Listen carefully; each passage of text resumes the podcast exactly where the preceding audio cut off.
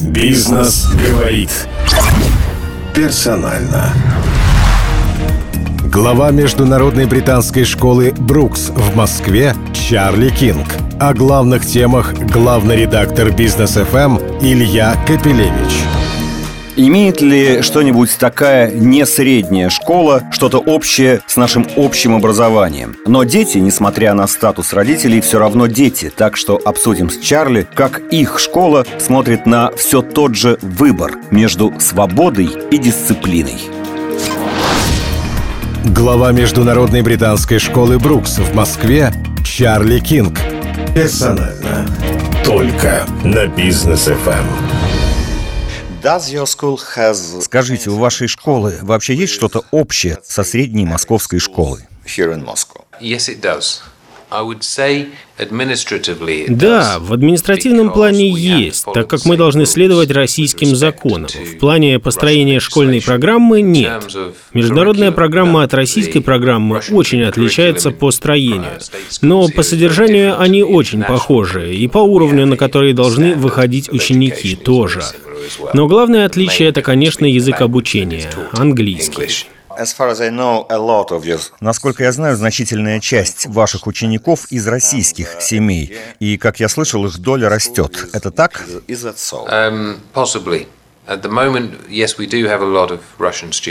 В данный момент возможно. В московской школе Брукс сейчас соотношение россиян и экспатов 70/30, а в Петербурге прямо наоборот. Сейчас состоятельные россияне не так часто, как прежде, посылают детей учиться за границу, заменяя это образованием в такой школе, как наша. Соотношение российских детей и детей иностранцев, думаю, сохранится, потому что все больше российских семей интересуются дальнейшим образованием за границей. Что для них главный мотив для поступления к вам? Совершенный английский на самых ранних стадиях, а также некая принадлежность к международной форме образования и типу поведения, я думаю. Вторая причина – это то, что мы Брукс. Мы сочетаем традиционные методы обучения с абсолютно новыми подходами. Это предполагает программа IB – International Baccalaureate. Мы учим детей хорошим манерам, хорошей речи и учиться со стопроцентной отдачей. Плюс, и это очень важно, создание творческой атмосферы в обучении. Я должен сказать нашей аудитории о том, сколько примерно это стоит. Более 1 миллион рублей в год для младших классов и более 2,5 для средних и старших. Думаю, это по карману для десятков тысяч семей в Москве, но для подавляющего большинства это недоступно. Скажите, дети, которые у вас учатся, они более способные, чем в среднем, или у них просто более богатые родители? Нет, они не более способные, чем другие. У них родители, которые могут позволить себе частную школу. Но есть у нас и родители, которым не хватило бы средств на нашу школу, но мы предоставили им скидки или стипендии.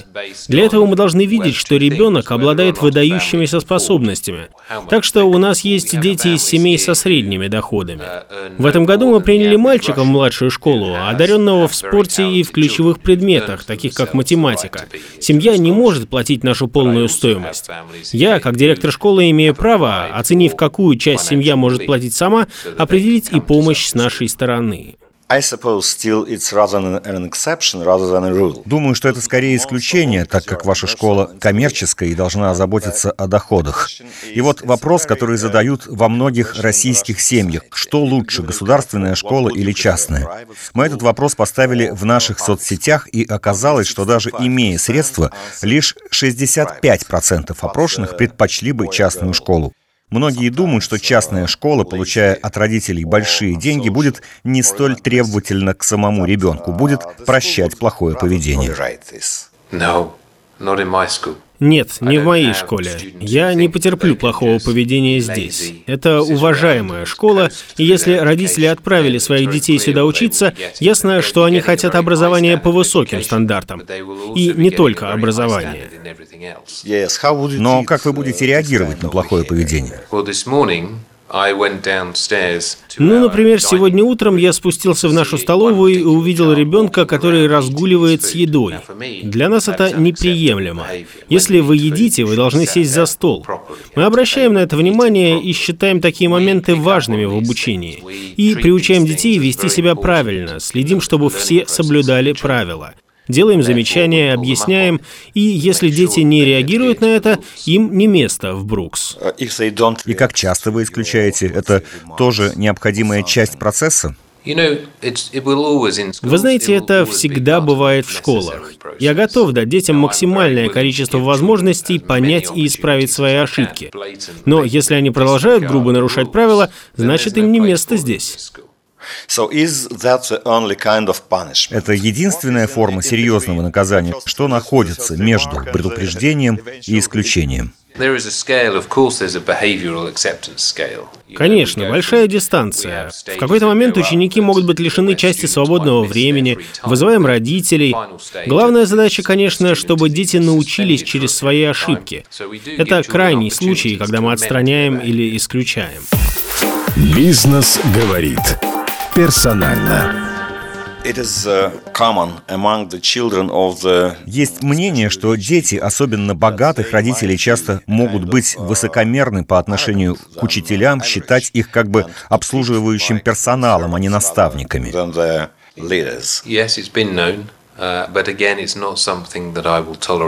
Да, это известно, но опять же, это не то, с чем мы будем мириться. Если семья решила отправить ребенка в нашу школу, она должна понимать, что дети должны будут соблюдать правила, а не наоборот. Предположим, отец или, возможно, чаще это мама придет к вам и пожалуется, что учитель накричал на ее ребенка. Что вы будете делать? У нас бывают такие ситуации. Родители пришли и жаловались, что на ребенка кричали. Я расследовал ситуацию. Это заняло 2 дня. В результате выяснилось, что учитель кричал, потому что ребенок подвергал себя опасности. Это было на уроке физкультуры. Так что учитель вынужден был повысить голос, чтобы ребенок немедленно услышал его в большом помещении. Но ребенок пришел домой и сказал маме, что на него накричали, а мама придет сюда с жалобой. Нередко это результат недопонимания, и это может быть разъяснено и улажено. Но, предположим, не в обстоятельствах, когда того требовала безопасность, а когда учитель, ну, скажем, чересчур эмоционально ответил на не совсем хорошее поведение ребенка. Вы знаете, мы все люди. Встаем с утра, бывают хорошие дни, бывают плохие дни. Позвольте мне ответить не совсем так, как задан вопрос. Если возникают сомнения, что учитель следует нашим стандартам, он не останется здесь учителем. То есть ключевую роль сыграет ваша личная оценка. Да. Если возникает малейшая причина сомневаться в учителе, мы будем обязательно разбираться. Потому что в первую очередь я отвечаю за детей, за их благополучие и за учебу. Если есть малейшее основание сомневаться в учителе, мы будем действовать. Могу я рассказать вам несколько историй про учителей, которые попали в российскую общественную повестку? Например, пару лет назад одна учительница поместила в соцсетях свое фото в купальнике. Она занимается моржеванием, участвовала в соответствующих спортивных мероприятиях и опубликовала фото. Поднялся скандал. Ей пришлось уйти с работы, хотя более высокая администрация в конце концов ее поддержала. Или другой случай, вот только что на линейке 1 сентября учительница в Хабаровске, она занимается танцами, представила танец живота. Там ничего неприличного не было, но некоторые части тела, приличные, были оголены, и опять скандал. А как бы вы отнеслись к этому? Каждый наш сотрудник имеет право на соцсети. Я не имею права их в этом ограничивать, не имею права как-то комментировать, что они там делают, или требовать, чтобы они оттуда удалились. Но ровно до того момента, пока это не наносит прямого ущерба для репутации школы. А если это так, то я должен принимать меры. Так что, опуская конкретно тему купальника или танца живота, позиция школы заключается в том, что мы ничего не имеем против личных аккаунтов, но ровно до той минуты, пока это не превратится в угрозу школе. Что касается описанных вами случаев, то я не готов ничего сказать, потому что не знаю деталей и не вполне понимаю контекст. Поясню, далеко не все были возмущены этим. Многие высказывались в поддержку. Была определенная консервативная часть, которая активно выступила против. У каждой школы должны быть защитные меры. У нас есть контакт с нашими работниками, у нас есть кодекс поведения, и мы все четко прописываем. Если кто-либо вовлекает школу в скандал, это вредит репутации. И в этом случае школа может принять меры. Еще раз, что касается купания в ледяной воде или танца живота, у каждого может быть свое мнение, и я не готов это комментировать. То есть вы думаете, учителя должны избегать любого скандала? Я такого не говорил, и не тяните меня в оценку данных случаев, потому что это стало бы оценкой со стороны школы. А по таким вопросам, если бы что-то такое произошло у нас, мы бы консультировались и принимали решение с советом директоров школы. А что вы думаете о ТикТоке? Ваши ученики увлекаются этим? Следите ли вы за тем, что они там делают, поддерживаете или не обращаете внимания? Мы этим не занимаемся. Но ведь это сейчас важная часть в их жизни. Но не в школе. Они могут этим заниматься в свободное от школы время. И у меня нет мнения о ТикТоке, хорошего или плохого. Я просто им не пользуюсь. После школы наши ученики вольны в этом смысле, но в школу они не могут приносить мобильные телефоны. То есть они могут с ними прийти, но должны сдать их до момента выхода из школы. Бизнес говорит. Персонально. А сейчас я хочу перейти к теме, которая британцу может показаться странной. Вы, наверное, слышали, что такое комсомол и пионеры. Недавние опросы показали, что большинство в России хотели бы возрождения этих организаций в какой-то форме. Я думаю, тема шире, чем принадлежность к идеологии коммунизма. Я думаю, многие россияне таким образом высказываются за то, чтобы школа не только обучала, но также и вне уроков формировала какое-то социальное поведение, организовывала его и, возможно, оценивала его. В британской школе есть что-то, что можно сравнить вот с таким явлением. В международной школе мы будем заниматься только обучением во время уроков. Международные школы имеют два фокуса. Знания, основанные на программе, это первое. И второе – забота о детях. Или, как у нас говорят, пасторская забота, об их поведении. Чтобы в школе им было комфортно, чтобы они не остались без внимания, чтобы они правильно питались, вот такого порядка вещи. Для британцев образование – это важно. И мы в Брукс тоже ставим во главу угла эти два принципа. Плюс международная программа. 70% of your Moscow school. Теперь об английском. Как мы знаем, 70% здесь, в Москве, у вас российские дети. Насколько возможно в таком раннем возрасте достаточно продвинуться в языке? У нас это начинается с детского сада, и даже в таком возрасте дети могут очень быстро осваивать язык. Через игру, через то, что написано на стенах, через общение с воспитателями, поскольку все, что их окружает, на английском языке. А как насчет русского языка и литературы для тех, кто из российских семей? Это у нас не в том размере, в котором проходится в российских школах. В нашей программе русский язык проходится как иностранный, и он предлагается учащимся наряду с французским и китайским. Но все же 70% ваших учащихся россияне, а как много из них затем планируют продолжать образование в России, а сколько за рубежом? Сейчас передвижения весьма затруднительны. У нас, например, один ученик, который от нас перешел в топовую школу в Англии, но сейчас были трудности, чтобы перебраться туда.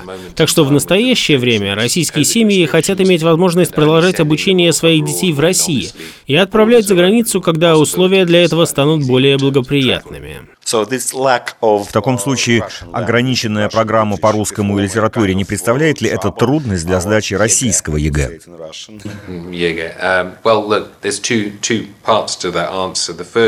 Ответ состоит из двух частей. Первое, наш международный диплом бакалавра теперь принимается 3 российскими университетами и без ЕГЭ. Второе, специфические российские предметы учащиеся могут проходить дополнительно онлайн или в частном порядке уже вне нашей школы. Ну и несколько вопросов об учителях. Какова средняя зарплата в школах такого типа?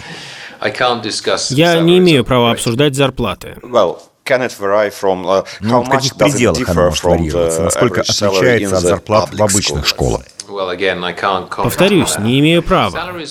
Предположу, что это весьма достойные зарплаты. Для преподавателей, которые приезжают из-за границы, зарплаты сравнимы с теми, что за рубежом. И, конечно, для тех, кто приезжает из-за рубежа, включается еще и солидный пакет, в который входит проживание и хорошая медицинская страховка. Так что быть иностранным учителем в России – это хорошая работа. Но у нас есть и российские преподаватели, и если сравнивать их зарплату с зарплатами в российских государственных школах, то они будут намного выше. Мы частная школа и должны привлекать лучших из лучших. От российских учителей, работающих в государственной системе, мы часто слышим жалобы, доходящие до стона, по поводу бумажной работы, которой они завалены, планы, отчеты и так далее. А в частной школе у вас учителя пишут планы и отчеты в таких количествах? Учителя всегда перегружены, и у них всегда не хватает времени. И я могу сказать, поскольку и сам работал просто учителем, что во всех странах и в каждой школе вы услышите этот стон. Куда бы вы ни отправились, у каждого учителя бумажная работа, каждый учитель перегружен. Это часть профессии учителя. Но есть две вещи, которые примиряют с этим. У всех учителей во всех странах есть длинные каникулы. И второе, профессия учителя дает и иное вознаграждение. Вы работаете с детьми, и вы видите, как растет ребенок, как желудь вырастает в дуб. Этим и прекрасна эта профессия. Поэтому я не уделяю слишком много внимания тем учителям, кто слишком много стонет. Я-то, честно говоря, ожидал другого ответа, что ваши учителя столько не пишут. Пишут, как и в каждой школе, где я работал на протяжении 25 лет. Все учителя вынуждены это делать, это просто факт жизни. Я знаю, вы долго работали просто учителем в Англии. Вы работали в частной школе или в государственной? В какой вам нравится больше? Нет той, что лучше. Лучшая школа — это не частная и не государственная. Лучшая школа — та, которая нацелена на самое важное — обучение ребенка. Если школа слишком много думает о заработке, это не лучшая школа. Если школа слишком старается угодить властям, это не лучшая школа. А лучшая школа — та, где думают, как лучше научить ребенка. Спасибо, Чарли Кинг, глава Международной британской школы Брукс в Москве. Бизнес говорит персонально.